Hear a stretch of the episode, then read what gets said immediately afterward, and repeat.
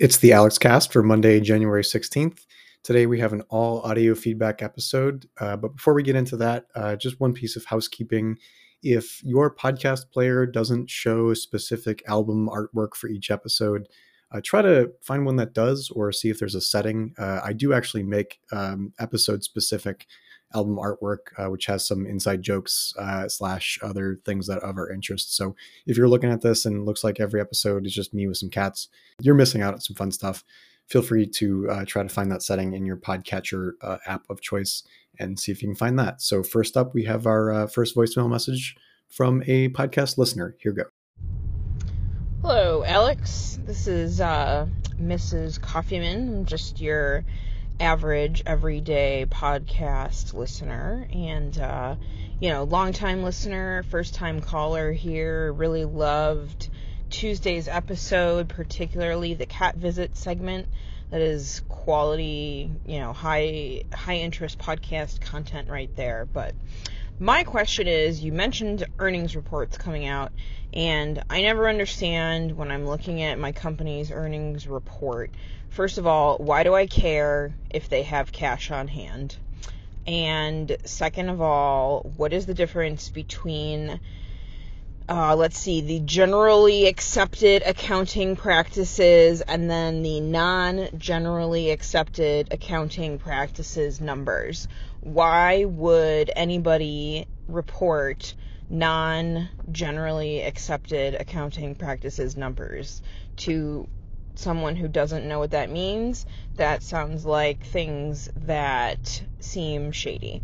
So, would love an explanation. So, all right. Thanks. Great podcast. Bye. So, uh, great questions. Uh, I think some of the GAAP, non GAAP, uh, balance sheets, income statements, all the fun accounting stuff that uh, I know and love would be a great episode to unpack. So we'll probably do something like that maybe Wednesday or Thursday of this week. Um, the long and short of cash on hand is it's an easy way for companies to sort of show how much uh, liquid assets they have uh, on their books. Um, basically, you think of cash on hand for uh, a normal non business person, um, meaning like how much money do you have in your savings account that you can just go to really quick uh, and pull out and do something with uh, companies will sometimes have different types of cash on hand that they will define, uh, like bank accounts, um, uh, actual like literal cash sitting in a vault somewhere, uh, liquid assets, something that can be easily converted into cash. Um, so there are uh, standards and uh, um, practices and things that you need to adhere to when you're recording some of these numbers. Um, but cash on hand is a really good measure for a company to see how much money do they have sitting around in the bank that they could readily tap for all sorts of uh, business purposes, uh, payroll, making investments, uh, expenditures, things of that nature. Um, ton more to dive into there, but that's the long and short of cash on hand. Um, really quick on the GAAP versus non-GAAP. Um, so uh, just for, uh, so you know, the, uh, the, the acronym here stands for Generally Accepted Accounting Principles, or GAAP, commonly shortened as GAAP. Um, when companies report figures and facts and statements to the market, they have to use uh, principles. Um, and these are things that if you were to take an accounting course uh, in any university, uh, you would learn uh, GAAP accounting. Uh, and there are certain patterns and practices that you need to adhere to in order for your statements to be uh, generally accounted accepting generally accepted accounting principles. so um, that's that's the standard upon which uh, all companies, all public companies at least, need to uh, adhere to. And companies, a lot of times, um, especially tech companies, this was really popular uh, practice in the last uh, 20 to 30 years. They will account uh, for some of their metrics using non-GAAP principles, and these are um, sort of what they might sound like, where a company might look at certain uh, certain um, uh, measures and, and, and kind of makes make stuff up. Let's put it this way. So WeWork was a big um, a big uh, company that did this. They they accounted for a uh, a measure called community adjusted earnings before interest, taxes, depreciation, and amortization, or a lot of times I hear this uh, referred to as EBITDA.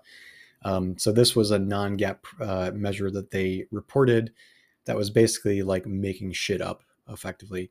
Um, so community adjusted EBITDA was uh, a, a, way of sort of hand waving away some of the actual money they were losing Um, and we could definitely go into a lot of the non-GAAP uh, metrics that especially tech companies were reporting over the past 20 years in later episodes. So maybe we'll cover that uh, this week or next week if um, anyone's really super interested in that. Um, so that's that's kind of the difference between those two. Uh, but when you're talking to uh, markets, you really have to report on GAAP uh, uh, GAAP numbers, and um, any any accounting course will teach you those. though those aren't the only numbers that companies look at. It's just a different way of sort of slicing and dicing the state of your business. Um, in fact, we do this, uh, you and I, with some of the Maple Leaf stuff when I'm looking at my actual GAAP numbers. I'll sometimes look at that and say, like, well, if I didn't spend this and hadn't spent that, and um, you know, if I didn't pull this number forward, um, you know, this is actually what I would have been making or what we would have uh, brought in this year, type of thing. Um, it's not as uh, sort of um, dubious as some of the things that uh, companies do, but it's another way of saying like it's not following the exact rule of, the of the the GAAP principle. That's where we are on that. And thanks very much for being a listener, uh, dear podcast person. Uh, hope this uh, podcast is working out for you. Next up, we got a few questions from Kristie. Here go. I have some suggestions for future episodes of Alex Cast. I would like an episode featuring 10 bachelors that have been featured on ABC's The Bachelor. The ranking can be your choice. I would like you to explain the health benefits to both sleeping with and without socks. I would like to know why there is a D in fridge but not in refrigerator. You can also turn that topic into why is the English language so complicated? And I would like to understand the purpose of an HOA as they are forcing me to replace my deck at cost completely to me, which is an estimate of 16 grand. Thank you.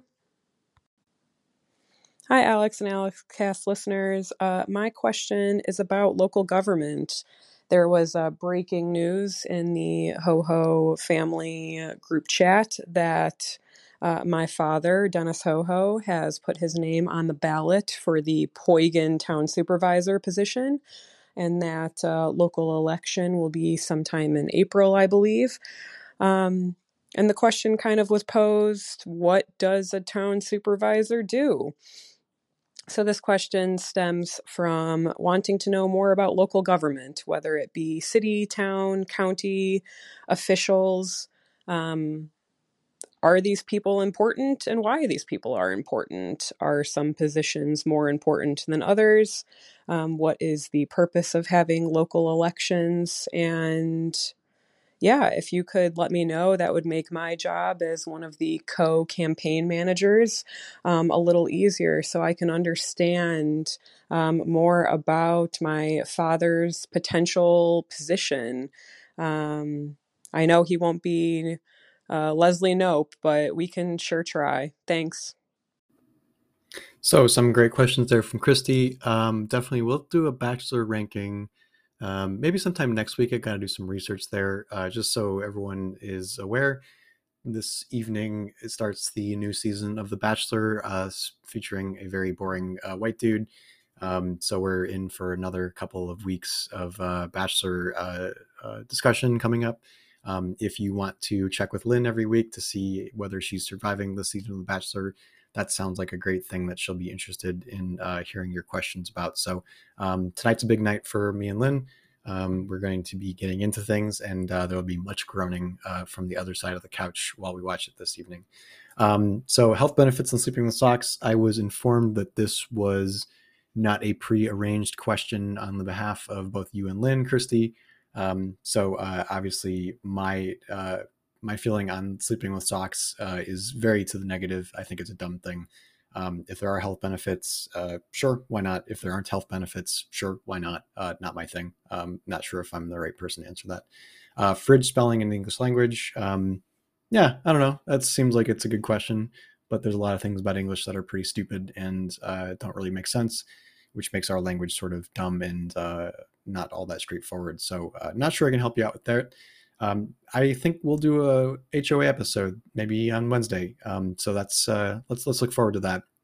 Uh, the long and short of homeowner associations in Illinois and in fact in most states is they are kind of controlled by statute within either the state or local jurisdiction, which actually kind of um, moves us to the next um, next topic that you, you called in about, which was the uh, local town supervisor, or in fact, any of your local positions in the town.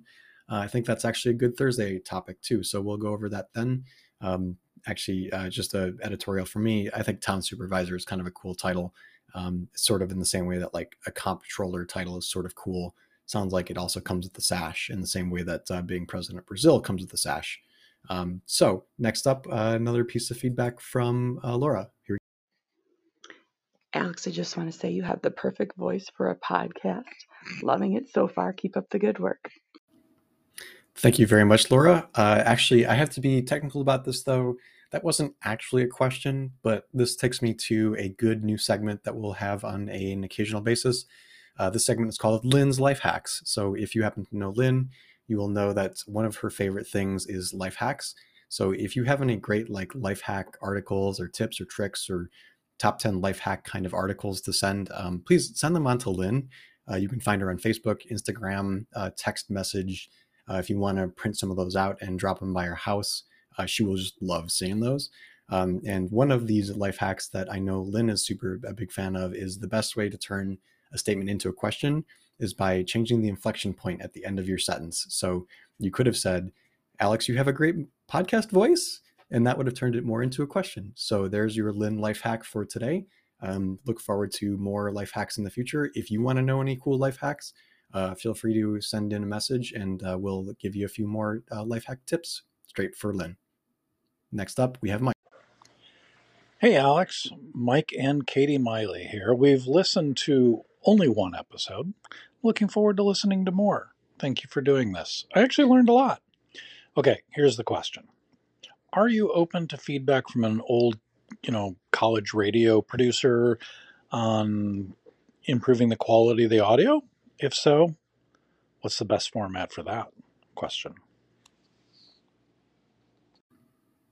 Well, hey, Mike, thanks for submitting the question. Um, so let's actually have a real talk for a quick second. Um, anyone that knows me and Lynn uh, and knows what we do for our jobs and the kind of people we are, uh, know just kind of how stubborn both of us are. So if you're actually curious as to how the Alex cast came about, it was sort of, um, I don't want to say a dare necessarily, but Lynn kind of saying, hey, this is an interesting thing that you seem to know a lot about. Why don't we have the Alex cast? People will listen to it. Something, something, something. I'll get uh, five of my friends to listen. And of course, that became a staring contest. Uh, thankfully, I don't think we had this um, too long of a drawn out type of thing. The last time that we had some sort of staring contest, uh, we had to settle this over uh, a uh, mutual friend of ours um, who we refer to as Judge Kornthal. Um, so basically, since we're both stubborn people uh, who always want to be right, um, and generally at least one of us is right, uh, although occasionally both of us, um, this was uh, me actually going through and uh, following through with this, like, hey, why don't you do this? People will listen, type of thing. Um, so basically, I don't know what I'm doing. Uh, I mean, I know all the general tips and tricks and things, and I actually bought a microphone for this, but I'm super bad at um, talking straight into it uh, because it's not something I'm used to doing. Uh, I'm also not great at writing episode notes, uh, but I'm getting better at it. And uh, in fact, I'm kind of like doing this off the cuff anyway. So I'm sure if I ever actually quit one of the two or three jobs I have, that I probably would actually put real effort into this. Um, so yeah, Mike, uh, go ahead and shoot me a note on Messenger or text me or, or, whatever. I don't care. I'm probably trying to do all the things that you're going to tell me because I'm a big audio person myself, just not actually good at doing it myself. Um, but all the basics sort of, uh, I'm talking at a microphone dedicated on the machine. I probably need to get a pair of headphones to plug into this. And uh, I probably need to actually make sure I'm talking straight into the microphone and not away as I tend to do because that's just how I do Zoom calls at work. Um, so I'm not trying to make a real effort at doing this show. Uh, it's just me just blabbing in a room um, and talking about cats. So I know that uh, might not be the most satisfying explanation, but hey, that's the show. That's what you all signed up for. Um, and uh, make sure that you let Lynn know uh, that you're actually listening because uh, she needs to hold up her end of the podcast dare bargain here. So uh, let's move on from that to the economics week ahead. This week we have kind of a quiet week on the economics front. Wednesday we have the Fed Beige Book being released, which is basically a series of anecdotes that the Fed compiles from various parts of the country uh, about some conditions and things that some uh, people are seeing, mostly businesses. We also have a retail sales report, which is big to kind of give us a feeling for how retail sales are looking um, in uh, parts of the economy. Uh, on Thursday, we have some housing numbers coming out, uh, building new building permits and housing starts.